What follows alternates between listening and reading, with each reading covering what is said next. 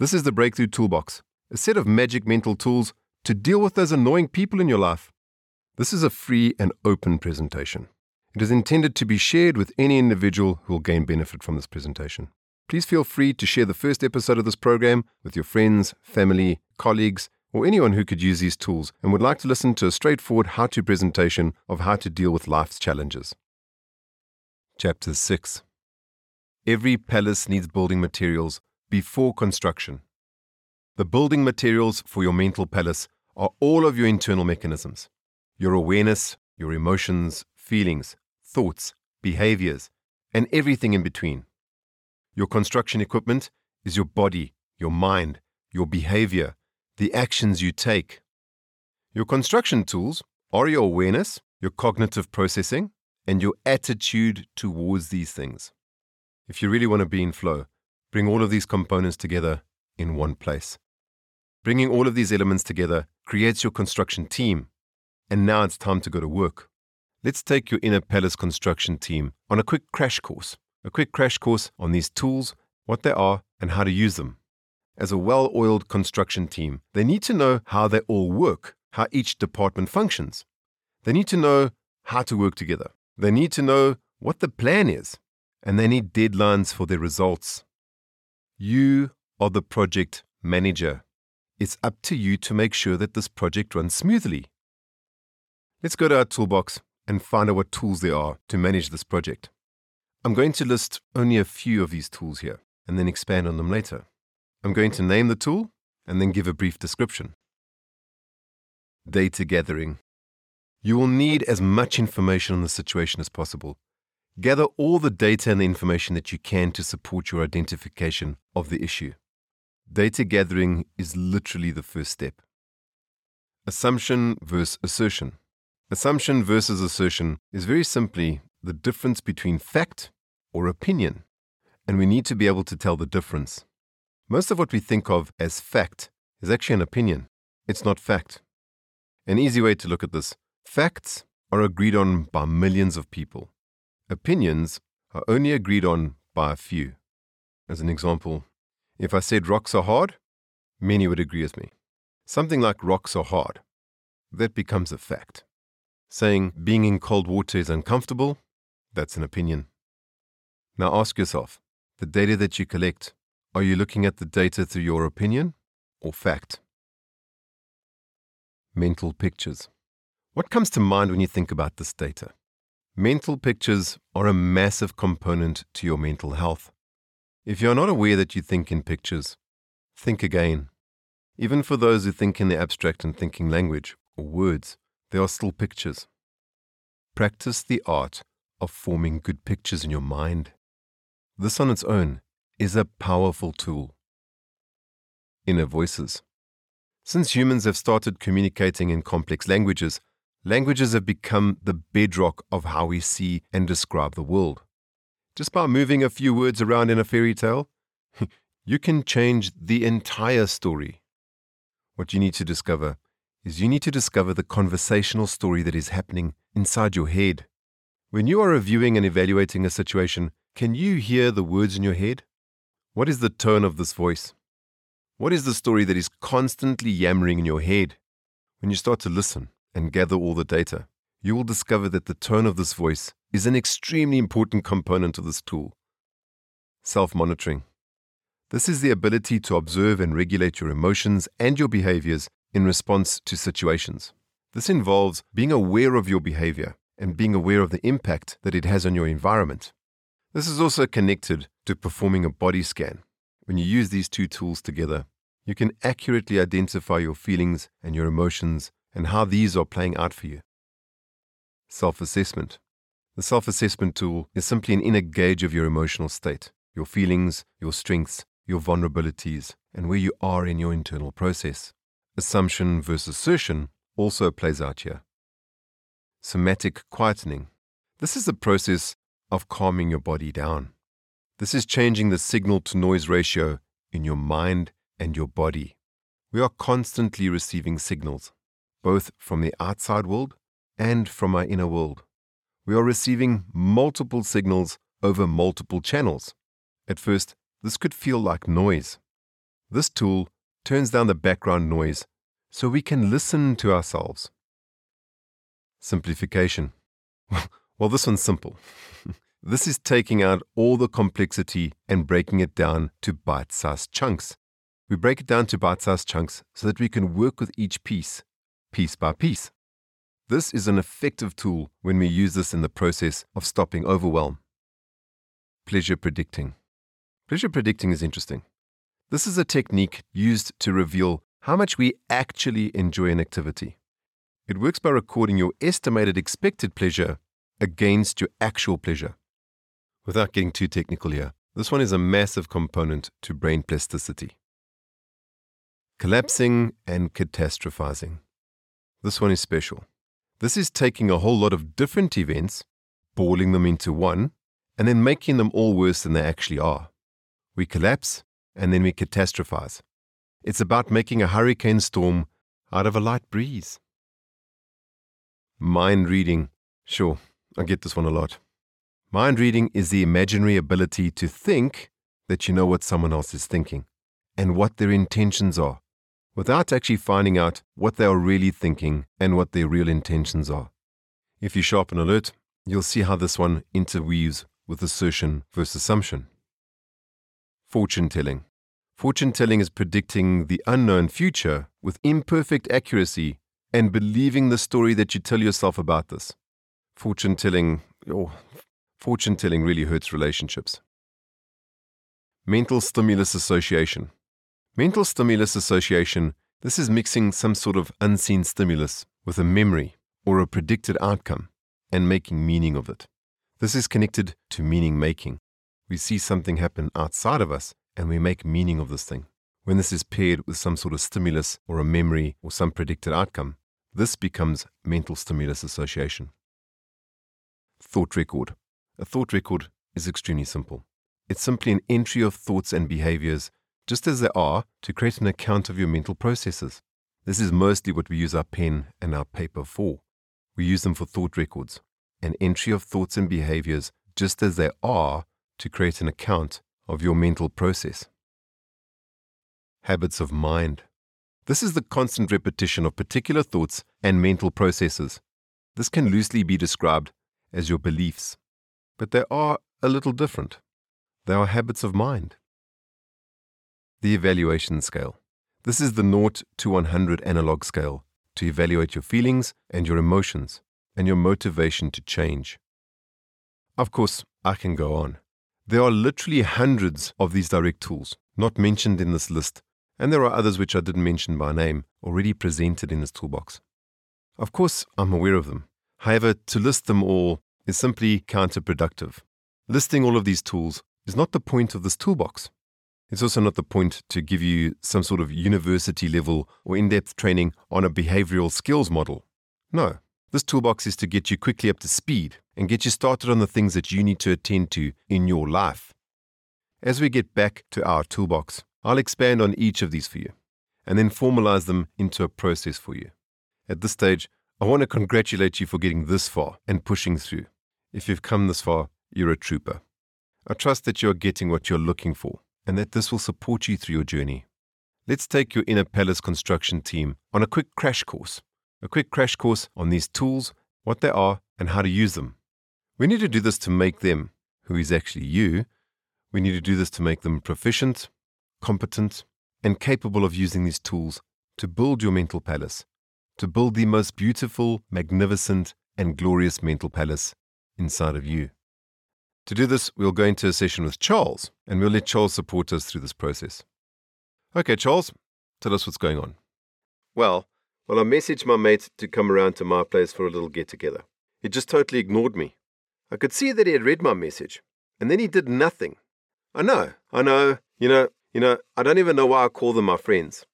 You know, having friends like this is becoming more of a hassle. It feels like I give and I give and I give, and I get nothing back. It really makes me feel like I'm alone in this world. It gets me so angry and anxious. They just don't have the respect to reply to me or talk to me. And then I just feel alone, man. I mean, I just started wondering if it's even worth it. If it's even, if I'm even worth it.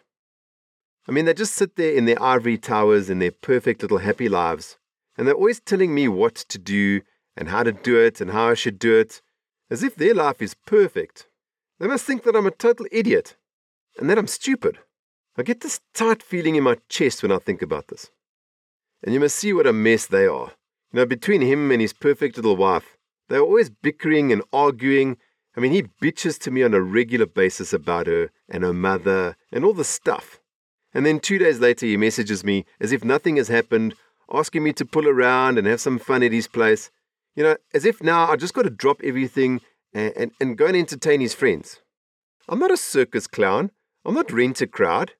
Every time I go there, he just reminds me of my dad. He's always telling me what to do and how to do it. Nothing I've ever done is good enough for him. I bet I could tell you what they think of me.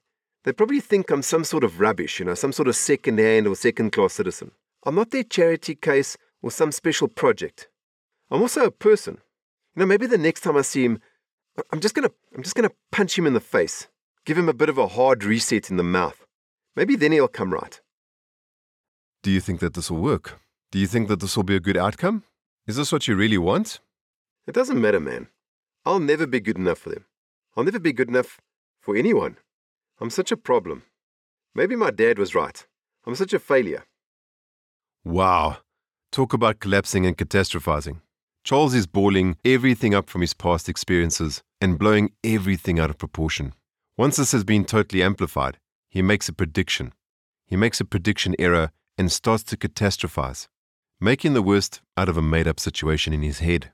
He also engages in pleasure predicting, predicting that going to a social event at his friend's house is going to be terrible. His inner voices are telling him a very long and misguided story about himself and the whole event.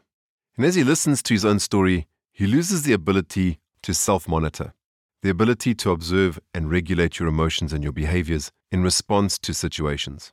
There is zero somatic quietening going on. He is not calming down the sensations inside of his body. Instead, he is letting the sensations build up in his body. He is allowing himself to be washed away in the situation. This is setting off even more emotions inside of him. He is getting totally flooded with his emotions and feelings, and he is triggered by the pictures and the voices in his head. He is making all kinds of assumptions, and almost none of these assumptions are based in reality. They are all his opinions and his interpretations from his limited point of view and his deficient framework. Now, this is not right or wrong. This is not the point. This is not good or bad. This is simply where we arrive when our framework is deficient. All you need to do is track where this kind of behavior will take Charles in his future. If I had to have it a guess, this does not sound like Charles is on the highway to happiness. First, we start by quietening all this down. When you use this tool inside of you, first we need to slow down, calm down, and we'll see how this plays out in Charles. Once we've calmed Charles down, we can start asking him some questions. Here, we are going to pretend that Charles is compliant and that he is willing to take himself through this process. Most of the time, it takes a while to get to this stage, but we'll fast track it. Individuals want to hang on to their story and their drama for as long as they can without destroying their lives. It's only when they finally face the awareness that this kind of behavior does not work over time, and all they are doing is repeating the same pattern again and again. They are spinning their wheels and they are going nowhere. At this stage, they do not see an alternative. They are indignant, they feel self righteous, and they just want to vent. First, let them vent. Let them get that energy out first. Let them feel that they've been heard. Only once the person feels that they are being heard will they start to listen. Only once they finally realize that they are spinning their wheels, that they're repeating a pattern again and again and getting nowhere, only then will they finally seek an alternative. Now, of course, I know that this is not us. I mean, no ways. it could never be. This is why Charles is a fantastic example to give us a window into what this looks like. Let's use the tools and gather us some data, some information on this elaborate story.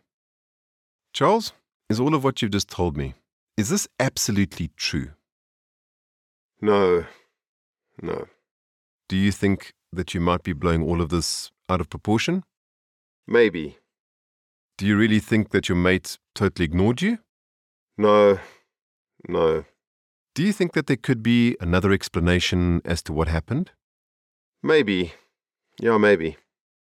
Have you asked him? No. Do you think that this is a good strategy? No. Do you think that he is really a bad friend? No. Does he really tell you what to do and how to do it? No. Is his life really perfect? No. Do you think it's worth having these thoughts and these feelings? No. But yeah, man. But I can't. But I can't help myself. You know how it is. You know how things get out of control. You know how things get out of control. Yes, I do. I know how things get out of control. And I do get how it is when you're emotionally flooded and you're using your feelings to think with and you want to destroy a friendship or destroy your relationship. What I don't get is the choice to rationalize and justify your story, especially when it is not the reality that you want. Do you want the highway to hell or do you want the highway to happiness? Yeah, yeah, yeah, man. The highway to happiness. Then which one do you want to fight for? Would you like to fight for your story or for your happiness? Yeah, yeah. Okay. I rather want my happiness. Do you think that this attitude will get you there? No, Do you think that this will take away the tight feeling in your chest? no, Do you think that that old story will make you feel good enough? no. Charles, there are a lot of no's so far. Yeah, yeah, I know. I know. I just don't know of another way, man. I totally understand. I was in the same position that you're in right now. Many years ago, I was also struggling to figure things out. My emotions confused me. My head told me that it was easy, and my emotions made it so hard. When my emotions and my feelings got in my way, I felt terrible. I felt unloved. I felt not worth it. I felt not good enough. All of these things. I never realized that my emotions and my feelings were just signals from my body. No one told me these things. I was never taught this stuff at school or even at home. I totally get where you're coming from. When our emotions run us, it is very difficult to think, and it is very difficult to make sense of what's going on. The standard response of your emotions is to make you feel justified, and then justify your actions. Emotions give us the reasons to do things. For example, if you want to get violent or break things, break off a friendship, or destroy a relationship, it's easy. You just do it, and afterwards you say that you were angry, or you say that you felt hurt, or unloved, or betrayed. The only thing with this is, this becomes reason, rationalization, and justification for very bad behavior. This never gets you to the bottom line. Continuing down that path is the path of destruction. It gives us a massive hit in our arm. I know the feeling well. I've been there. How do you think I got here? When we rationalize and justify our behavior, we never get to the bottom line. We never get down to what drives us. And if we never get down to a bottom line, we remain slaves. We remain a slave to our emotions and our feelings, and we get dragged down. We get dragged around across the floor by them. And even as we are dragged around across the floor by them, we feel justified. We feel justified that this is just the way that it is. I know this sounds bad, but you shouldn't blame yourself.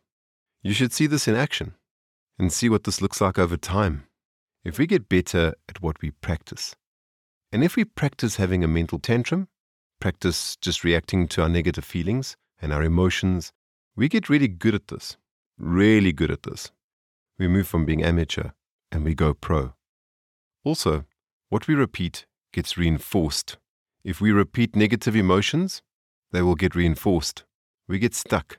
We tend to get stuck on a very slippery slope, and we slowly start sliding down this slope, spiraling out all along the way until we are stuck in a very deep depression, a trough of emotion. Now, do we feel down because we are stuck, or are we stuck because we are down? I'll let you think about that one for a while. The takeaway in the gold here is you mentioned that you don't know another way. Well, the good thing is that you are here. You are listening to this. We are talking. You are discovering that there is another way. In fact, there are many different ways. And these other ways are actually easy and they bring very positive results to your life. They bring positive results to your life, to your friendships, your relationships, and best of all, inside of yourself. There is a ladder out of your depression. You simply need to take the first step, choosing between those two paths the path to hell or the path to happiness is simply the first step. No matter which one you choose, you are on your journey. Either path takes you places. The question is where do you want to be? Which path do you choose? Let's go back to Charles and get the response. Yeah, man, I hear you. I hear you. It's just a bit hard. And and you know what it's like. You know, sometimes you just gotta whine. You just gotta whine a little. You know, just to vent a bit, to get over yourself, eh? Sure. And now that you have, which path do you choose?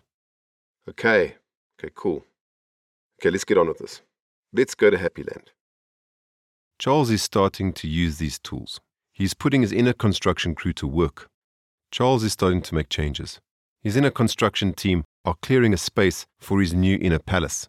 In the beginning, it's subtle, it's gentle, and at the same time, it is direct, it's measurable and verifiable and specific for him. He can feel the change and feel better about himself. He's starting to feel better about his life, and he can do what he really desires. There is obviously a lot more to be looked at here, and there are a countless number of tools which can be used. The focus of this toolbox is to open the door to the idea that there are tools, and they are not magic or fantasy or bullshit. Giving your inner construction team the tools, the building blocks, and life changing materials, this is what gives them what they need to build your inner palace. Of course, this is a metaphor, it's an analogy. When I talk about your inner construction crew, it's you. It's giving you the tools that you need to craft the life you want. Don't be a Charles. Don't be the first Charles, or Chad for that matter. Chapter summary Charles is discovering that there is another way. This new way is safe. This new way has been tried and tested by many over decades or even centuries. We can trust the results of this. Charles is simply at the start of his journey. He is finally ready to take his life in a new direction and head towards Happy Land. This is all it takes. All it takes is a willingness to try on something new and different and see where it takes you. Once you see the results work for you, you'll be inspired. You can become motivated and you can do more. Every successful or stable individual uses these tools, whether they know it or not. When you change your mind, it is a very simple step by step process. This is what takes us beyond the magic pull or waiting for someone else to save us. Floating in the ocean of negativity or not getting what you want, waiting to be saved, often leads to drowning. Often leads to drowning in the sea of despair and being eaten by the emotional sharks. Until we realize that we can swim. With practice, we can become strong swimmers. And with a coach to support us, we can become great swimmers. And yes, of course, we can eventually get out of the water